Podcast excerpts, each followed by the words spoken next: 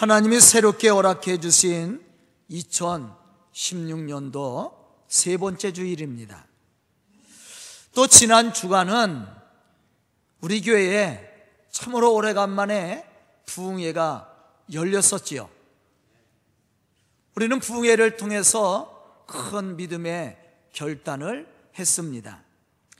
이제 우리가 다시 한번 결단을 하고 다짐해야 할 것은 우리가 어떠한 신앙의 모습으로 또한 하나님 앞에 어떠한 헌신으로 결단하며 맡겨진 사명을 감당해 나갈 것인가 하는 것입니다. 그 해답은 오늘 본문 말씀 속에서 찾아볼 수가 있습니다. 그것은 우리가 그리스도의 좋은 일꾼이 되어서 맡겨진 사명을 감당해 나가면 됩니다. 오늘 말씀을 보면 바울은 믿음의 아들 디모데에게 그리스도 예수의 좋은 병사가 되라고 말하면서 두 가지 신앙의 모습을 이렇게 권면하고 있습니다. 하나는 그리스도 예수 안에 있는 은혜 가운데 강하여져라. 그렇게 말씀을 했어요. 이는 외형적으로 강하여 지라는 그러한 말씀이 아닙니다.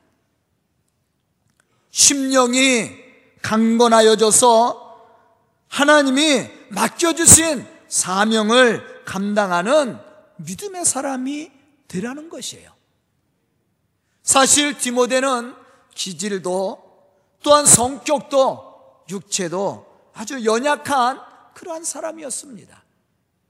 그래서 바울은 우리의 연약함을 강하게 하시고 또한 온전하게 하시는 이인 예수 그리스도 안에서 강하여지라고 지금 말씀하고 있는 거예요. 이것은 지금 우리에게 주시는 말씀으로 믿고 우리도 그리스도 예수 안에서 믿음의 담대함을 얻고 또 성령이 주시는 은혜 가운데 하나님의 그 선하신 뜻을 깨달아 알 뿐만 아니라 그것을 이루어 갈 수 있는 그런 믿음을 가져야 됩니다. 그러기 위해서는 우리가 말씀 앞에 바로 서야 되고 또 성령이 인도하시는 은혜에 따라서 우리가 순종하는 믿음이 필요한 거예요. 그리고 또 하나는 바울 자신을 통해서 받은 바 그 진리의 말씀, 복음을 충성된 사람들에게 부탁해서 또 다른 사람들에게 가르칠 수 있도록 힘쓰라는 얘기입니다. 사실 이러한 부탁의 말씀은 예수님께서 부활 승천하시기 전에 제자들에게 부탁했던 말씀이었습니다. 마태복음 28장 18절로부터 20절에 보면 우리는 이러한 사실들을 발견할 수가 있어요. 예수께서 나와 말씀하여 이르시되 하늘과 땅의 모든 권세를 내게 주셨으니 그러므로 너희는 가서 모든 민족을 제자로 삼아 아버지와 아들과 성령의 이름으로 세례를 베풀고 내가 너희에게 분부한 이 모든 것을 가르쳐 지키게 하라. 그렇게 말씀을 했습니다. 우리가 복음을 전해야 될 대상은 모든 민족이에요. 우리가 모든 민족을 대상으로 해서 우리가 복음을 전해야 됩니다. 그런데 복음을 전하는 것으로 끝나는 것이 아니라 그들을 가르쳐서 또 그들이 그 말씀을 지켜 그 복음의 사명을 감당할 수 있도록 그렇게 하라는 얘기입니다. 결국 예수님이 제자들에게 부탁한 말씀이나 지금 바울이 디모데에게 부탁하고 있는 말씀은 그 복음의 사명을 힘써 감당해서 하나님의 복음의 역사를 이루어 나갈 것을 모든 일꾼들에게 부탁하는 말씀이에요. 여기서 모든 일꾼들은 누굽니까? 바로 예수를 구주로 영접한 우리들이에요. 또한 예수를 구주로 믿고 모이는 이 교회에게 부탁하는 말씀입니다. 바로 우리 성도된 우리가 감당해야 될 일, 또한 하나님이 세운 이 교회가 감당해야 될 일이 무엇인지를 우리에게 가르쳐 주는 겁니다. 그것은 모든 민족을 대상으로 해서 하나님의 복음을 전해서 하나님의 복음의 역사를 이루라는 말입니다. 그럼 이렇게 하나님의 복음의 사명을 감당해 나갈 사람이 누구입니까?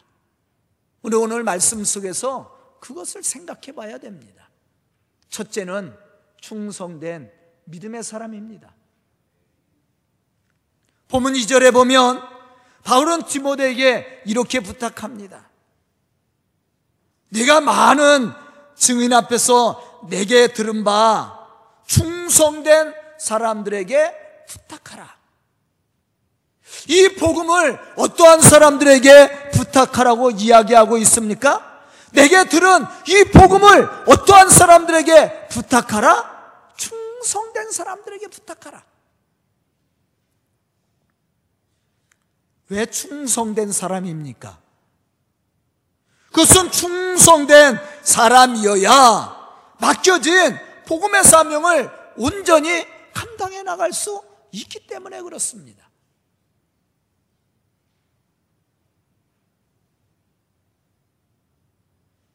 오늘도 이렇게 제대를 해서 여러분들에게 떡을 대접해주는 우리 청년이 있습니다.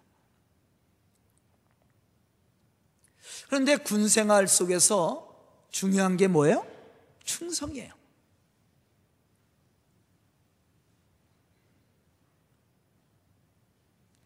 충성된 사람이어야 좋은 병사가 되는 거예요. 하나님의 일, 곧 복음은 아무나 감당하는 것이 아닙니다. 우리가 교회 안에 들어왔다고 그래서 충성된 일꾼이 되는 게 아니에요. 여러분들 자녀들을 군대에 보냈다고 그래서 다 충성된 군인은 아니죠. 그 안에 문제되는 아이들도 많이 있어요. 오히려 충성되지 못하고 군대에 불이익을 끼치는 아이들도 많이 있습니다. 교회도 마찬가지예요. 하나님의 이 복음의 사명을 감당하는 사람은 누구냐? 충성된 사람이에요.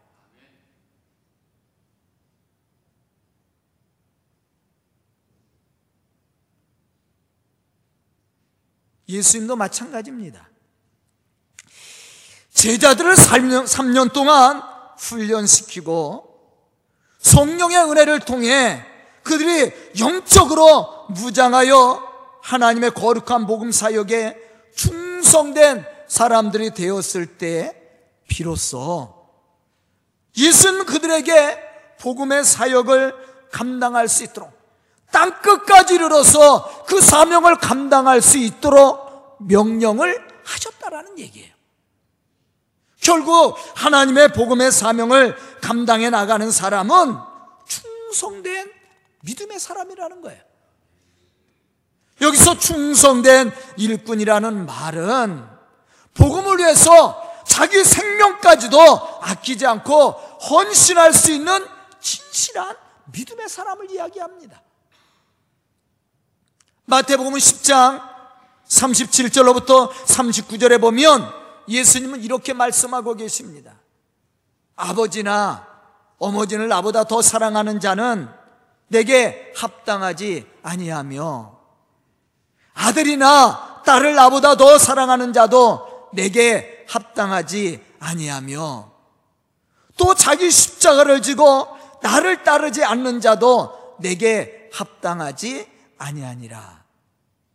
자기 목숨을 얻는 자는 잃을 것이요 나를 위해서 자기 목숨을 잃는 자는 얻으리라.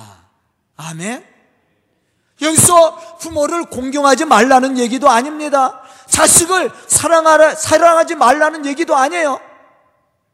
중요한 핵심은 뭐냐? 우리가 우리에게 맡겨주신 십자가를 지고 그 복음을 위해서 헌신하는 충성된 믿음의 사람이 되라는 것이에요. 그 사람이 예수의 제자가 되고 복음의 사명을 감당하는 사람입니다. 즉, 이 말씀 속에서도 강조하고 있듯이 참으로 하나님 앞에 충성된 일꾼은 자기 목숨까지도 아끼지 않고 복음을 위해 헌신하는 믿음의 사람을 이야기합니다.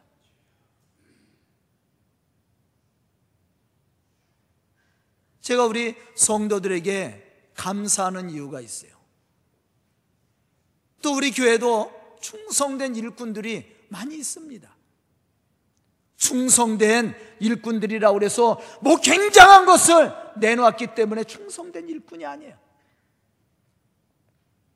어려움 속에서도 함께함으로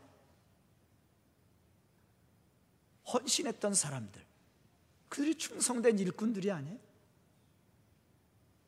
많은 시간들, 어렵고 힘든 여정을 이 교회도 걸어왔습니다. 그러한 가운데서도 변함없는 마음을 가지고 함께 헌신했던 사람들, 바로 그 사람들이 충성된 일꾼들입니다. 하나님이 원하시는 일꾼이죠. 또 한 가지 충성은 우리를 부르신 하나님의 뜻을 따라 순종하는 믿음의 삶을 통해 우리와 함께하는 모든 사람들에게 감동을 주고 더 많은 사람들을 변화시켜 하나님의 뜻대로 살도록 본이됨을 가르쳐 주는 사람이에요. 그냥 충성이라는 것은 그냥 죽기를 각오하고 헌신하는 것뿐만이 아니에요. 그것만 충성이 아닙니다. 가장 충성된 일꾼은 어떠한 사람이냐? 하나님의 말씀을 따라 헌신하되 본이 되는 삶을 사람이야.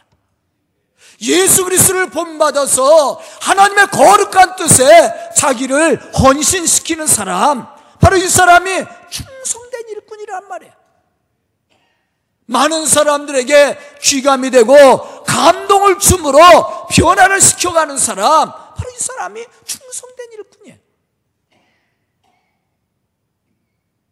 그래서 오늘 본문 말씀 속에서도 바울이 디모데에게 부탁하는 내용도 바로 그러한 내용입니다. 2절에 보면 충성된 사람들에게 부탁하라. 그들이 또 다른 사람들을 가르칠 수 있으리라. 여기서 충성된 사람은 죽기를 각오하고 헌신하는 것뿐만 아니라 다른 사람들에게 모범이 되는 사람이야. 다른 사람들에게 그리스의 사랑을 전하고 그리스의 섬김을 가르침으로 말미암아 그들을 변화시킴으로 가르칠 수 있는 사람 바로 이 사람이 충성된 일꾼이라는 겁니다. 아무리 충성하면 무엇합니까? 죽기를 각오하고 충성하면 무엇합니까? 불법을 행하고 불의를 행하고 불순종한다면 하나님의 본이 되는 하나님의 영광을 나타내지 못하고 교회의 본이 되는 삶을 살지 못한다면 충성된 일꾼 아니에요? 오히려 불이익을 가져다 주는 사람. 충성된 일꾼은 목숨을 바쳐 헌신할 뿐만 아니라 부르신 자의 본이 되기 위해서 자기를 헌신하며 희생해서 많은 사람들에게 감동을 주는 사람이야. 이 사람이 다른 사람을 가르칠 수 있는 믿음의 사람이 되는 거예요. 지금 바울이 디모데에게 부탁하는 말씀이 바로 이러한 내용입니다. 교회의 좋은 일꾼도 바로 이러한 일꾼입니다. 마태복음 28장 19절로부터 20절에서 예수님도 제자들에게 그렇게 부탁했지요. 아버지와 아들과 성령의 이름으로 세례를 베풀고 내가 너에게 분부한 모든 것을 가르쳐 그들이 지킬 수 있도록 하라. 아멘. 우리가 가르치는 일만 하는 것이 아닙니다. 그들이 그 말씀대로 살 수 있도록 가르치라는 얘기예요. 그러기 위해서는 어떻게 해야 됩니까? 우리가 신앙적인 본을 보여야 돼. 그러한 삶을 통해 그들에게 감동을 주는 그러한 믿음의 삶이 필요하다라는 겁니다. 만약 우리가 하나님의 충성된 일꾼이라고 말하면서도 하나님의 뜻대로 살지 않고 하나님의 뜻을 이루어가는 삶을 살지 않는다면 충성된 일꾼이 될 수 없습니다. 그러므로 하나님 앞에 충성된 사람은 하나님의 뜻을 따라서 살 뿐만 아니라 하나님의 뜻을 이루어가는 믿음의 사람이 되어야 되는 거예요. 저는 오늘 말씀을 듣는 우리 성도들이 이러한 하나님의 말씀을 바로 듣고 참으로 그리스도 예수 안에서 좋은 일꾼들이 되어서 하나님의 거룩한 이 복음의 역사를 감당해 나가는 믿음의 성도들이 될 수 있기를 주님의 이름으로 축원합니다. 두 번째는 고난도 핍박도 능히 기쁨으로 감당해 나가는 사람이에요. 제가 우리 교회에서도 가장 최고로 치는 게 바로 그겁니다. 우리 교회도 그런 일꾼들이 많이 있어요.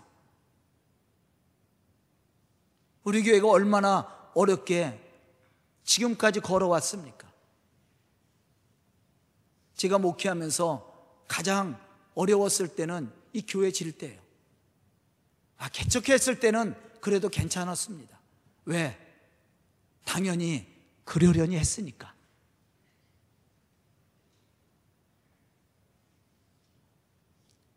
개척했을 때는 굶어도 그냥 없으니까 그러려니 했다라는 거예요. 그냥 그게 뭐 두렵거나 그게 원망스럽고 그런 적이 없었어요. 그런데 이 교회 질 때는 진짜 어려웠습니다. 개척할 때보다 더 어려웠어. 우리 장로님들 다 그때 계셨으니까 알 겁니다. 오히려 상가에 있을 때는 편했어요. 왜냐하면 그때는 이제 성도들이 4, 50명 됐으니까 그 상가에서 그만큼 부흥했으니까 재정적으로도 넉넉하고 뭐 그때는 빚이 없으니까 뭐 교회 생활하는데 별 문제가 없었단 말이에요. 그런데 이 교회를 지면서 얼마나 힘들었어요. 근데 제가 감사하는 이유가 있습니다. 그 어려운 가운데서도요, 한 사람도 불평하는 사람은 없었어요. 그게 감사해요. 그렇다고 그래서 뭐 어떤 사람이 몇 억씩, 몇십억씩 내놔갖고 교회진 거 아니에요? 그렇지만 진정으로 감사한 것은 마음을 같이 했다라는 거예요. 그 고난의 자리에 함께 동행했다라는 겁니다. 그런데 불평하는 사람 없었어요. 11시 예배 드리고 주일날 피곤하잖아요, 성도들. 11시 예배 드리고 점심 먹고 여기 와서 다 청소하는 거야. 일하는 사람들이 청소하면서 합니까? 막 어지러 놓잖아. 그런 주일날 와서 우리 성도들이 여기 와서 기도회를 갖고 다 정리해 놓고 저녁까지 그리고 저녁에 기도회 하고 가는 거예요. 그래도 어느 사람 하나 불평하는 사람 없었어요. 그게 감사하죠. 충성은 다른 데 있는 것이 아닙니다. 고난도, 핍박도, 어려움도 기쁨으로 함께 져주는 사람, 질 수 있는 사람, 바로 이 사람이 충성된 일꾼이야. 본문 3절에 보면 이렇게 말씀하고 있습니다. 너는 그리스도 예수의 좋은 병사로 나와 함께 고난을 받으라. 그리스도 예수의 좋은 병사는 어떠한 사람이에요? 고난도 함께 받을 수 있는 사람이에요. 바울이 좋은 일꾼이 될 수 있었던 것은 그가 고난도 기쁨으로 쳤기 때문이었습니다. 내가 하나님 주신 영광과 함께 고난도 내 몸에 채우노라. 고난을 당연시 여겼습니다. 그리고 그 고난을 주면서도 불평하지 않고 감사함으로 기쁨으로 그 일을 감당해 나갔어요. 그래서 바울이 그리스도의 좋은 일꾼이 되는 거예요.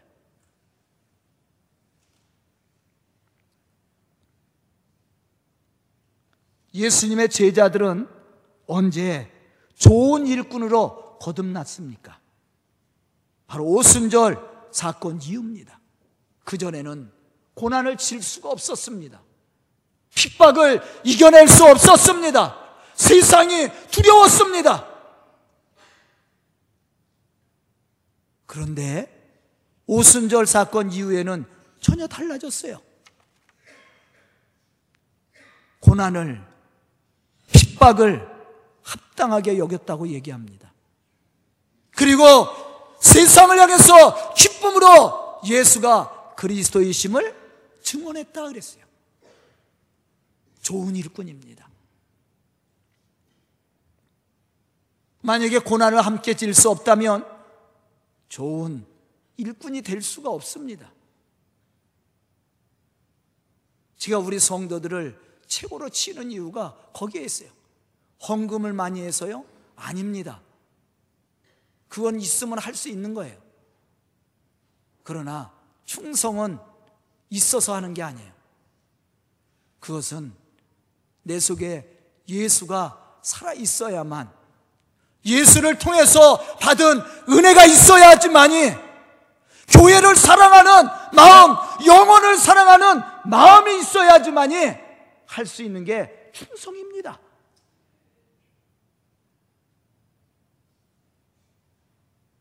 바로 이 사람이 좋은 일꾼이에요.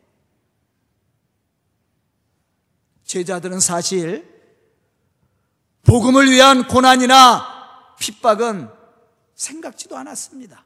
그렇기 때문에 예수님이 십자가에 죽으실 때 그들은 고난과 핍박이 두려워서 예수님을 부인도 하고 가까이 가지도 않았습니다.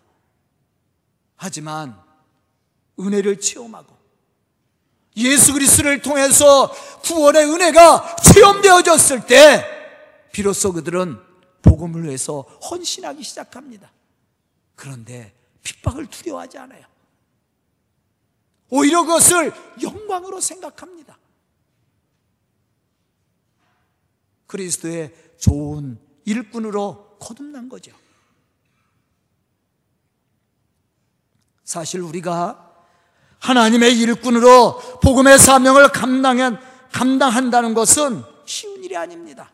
물론 우리가 예수를 믿음으로 구원과 하나님의 약속하신 축복을 받을 수 있습니다. 그러나 축복만 우리에게 있는 것은 아닙니다. 우리가 복음의 사명을 감당하려면 축복을 받은 것만큼 복음으로 인한 고난도 있다라는 사실을 기억해야 돼요. 더 나아가서는 그 고난을 기쁨으로 지을 수 있는 믿음이 있어야 됩니다.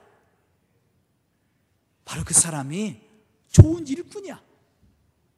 우리가 예수를 믿고 구원받은 것으로 끝나지 않습니다. 우리가 이제 예수의 제자가 되고 예수의 일꾼이 되어서 그 사명을 감당해야 돼. 그 사명을 감당해 나가려면 이러한 신앙이 필요한 거예요.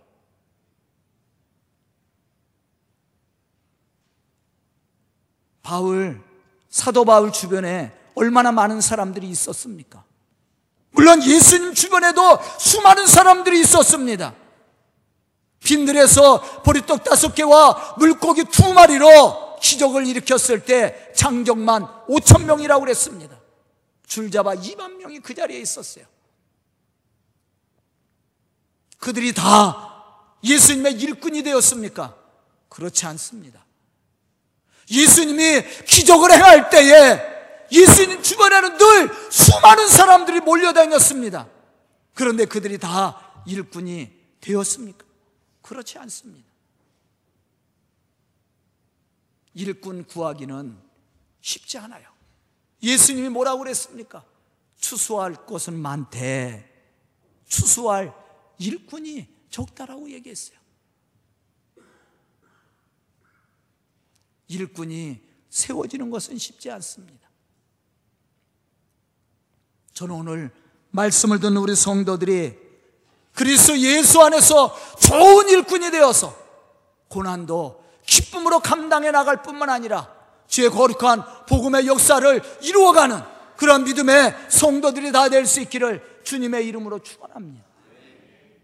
세 번째, 맡겨진 사명에 성실함으로 최선을 다하는 사람이에요. 여기서 말하는 최선은 우리가 무조건 열심을 내고 충성한다는 것을 말하고 있지 않습니다. 하나님이 기뻐하시는 최선은 허락해 주신 말씀과 그 뜻을 따라 정직하면서도 진실하게 행하는 것을 의미합니다. 또한 하나님이 우리에게 허락해 주신 기회들을 헛되이 사용하지 않고 기회를 주신 하나님의 뜻을 따라 최선을 다하는 것을 의미합니다. 바로 이 사람이 하나님의 기쁨이 되는 좋은 일꾼이에요. 열심히만 하는 것이 아니에요. 가장 중요한 것은 하나님의 말씀을 지키는 겁니다. 그 사람이 좋은 일꾼이에요. 본문 4절로부터 5절에 보면 이러한 사실에 대해서 우리에게 말씀해 주고 있습니다. 병사로 복무하는 자는 자기 생활에 얽매이는 자가 하나도 없나니 이런 병사로 모집한 자를 기쁘게 하려 함이라 경기하는 자가 법대로 경기하지 아니하면 승리자의 관을 얻지 못하리라. 아무리 좋은 기록을 내는 선수라 할지라도 경기 규칙을 따라서 하지 않으면요 실격 처리됩니다. 금메달을 줬다가도요 약물 복역이나 아니면 경기 중에 반칙을 범한 것이 발각되면요 그 금메달을 어제 박탈당하죠. 중요한 게 뭐예요? 규칙이야, 규칙. 우리가 그리스의 좋은 군사로 최선을 다해야 되는데 최선을 다한다라는 말은 무엇이냐? 열심히만 하는 것이 아니에요. 하나님의 말씀의 규칙을 따라 하는 겁니다. 하나님의 말씀을 따라 순종하는 거예요. 하나님이 우리를 향한 뜻이 무엇인지, 하나님이 우리에게 어떠한 계획을 가지고 계신지, 하나님은 우리가 어떠한 일을 하기를 원하시는지, 그 뜻을 알기를 원하는 거예요. 그 뜻을 깨달아 알 뿐만 아니라 그 뜻에 따라 순종함으로 그것을 이루어가는 사람이에요. 바로 이 사람이 좋은 일꾼이에요. 우리 교회도 마찬가지 아닙니까? 우리 성도들이 목회자인 제 목회 계획에 뜻을 같이 해서 그 말씀을 따라 함께하는 사람이 좋은 일꾼 아니에요? 하나님의 말씀의 규칙을 따라서 그 말씀의 법을 따라 순종함으로 행하는 사람이 좋은 일꾼이에요. 아브라함이 복을 받을 수 있었던 것이 어디에 있습니까? 그 무엇을 따라갔다고 얘기합니까? 하나님의 말씀을 따라갔다고 얘기합니다. 노아가 하나님을 영화롭게 할 수 있었던 그런 신앙의 모습이 어디였습니까? 그가 하나님의 말씀을 다 준행하였다라고 분명히 성경은 기록하고 있습니다. 그 사람이 좋은 일꾼이에요. 그 사람이 하나님을 기쁘시게 하는 사람이고 하나님의 교회를 부흥시키는 사람입니다.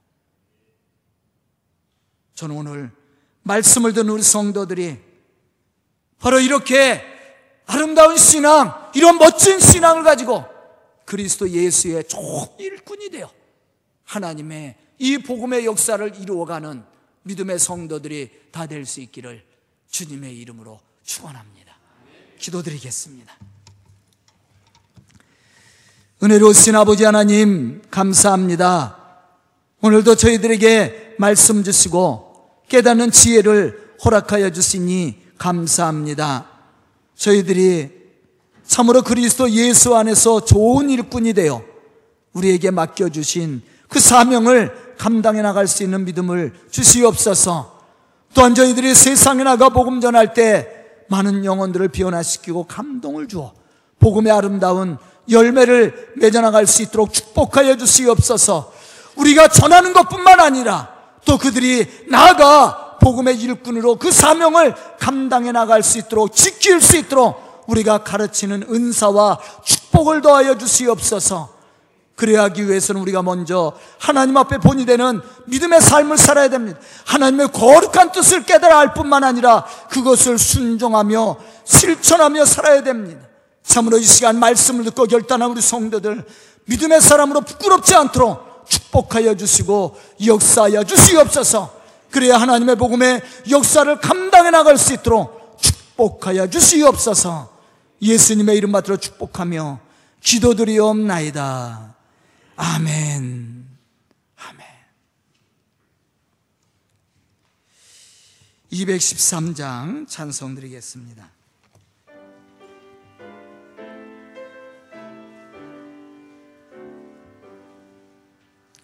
나의 생명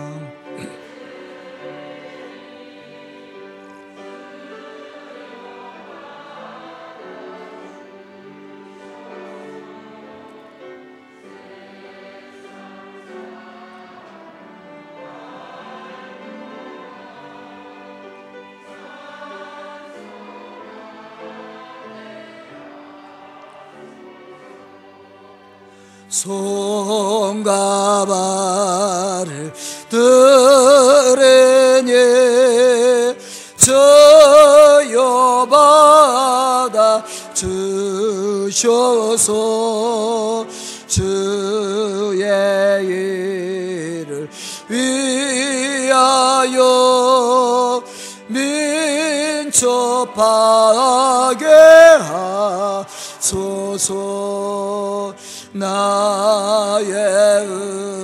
음성 들으니 저여 받아 주셔서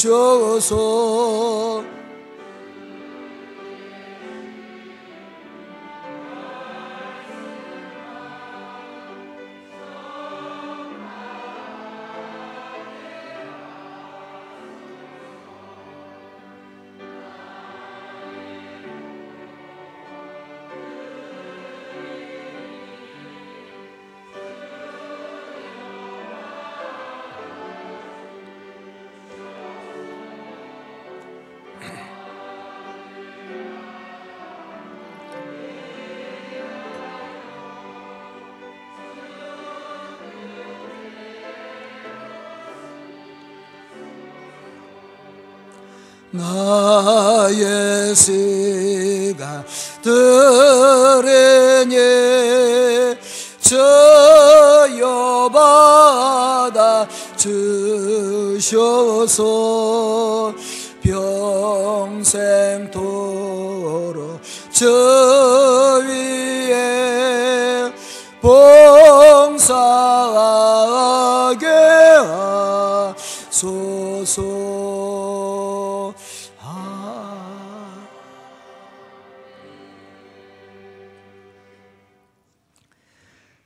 사랑의 아버지 하나님 감사와 찬송을 드립니다. 이 시간 우리 온 성도들이 주님 앞에 예배와 예물을 드리오니 하나님 기뻐 흠양하여 주시옵소서. 또한 헌신한 우리 성도들 축복하사 그들의 헌신이 열매가 되고 복이 되게 해 주시고 또한 복음의 아름다운 열매가 맺어질 수 있도록 축복하여 주시옵소서. 생명과 같은 물질을 드립니다. 우리 성도들의 이러한 헌신이 있었기에 이 교회가 지금까지 부흥해 왔으며 또 하나님의 놀라운 그 복음의 사명을 감당해 나가고 있습니다. 은혜로우신 아버지 하나님, 우리 성도들을 축복하여 주시옵소서. 특히 이 예물이 쓰여지는 곳에 주의 역사와 축복하시는 은혜가 넘치게 해주시고 드리는 손길들 축복하사 그들의 삶과 가정에 복이 넘칠 수 있도록 채워주시옵소서 그래야 물질로 인해서 염려하는 일이 없도록 인도해 주시고 이 드려진 예물 속에 담겨져 있는 우리 성도들의 기도 제목들이 응답되게 하여 주시옵소서.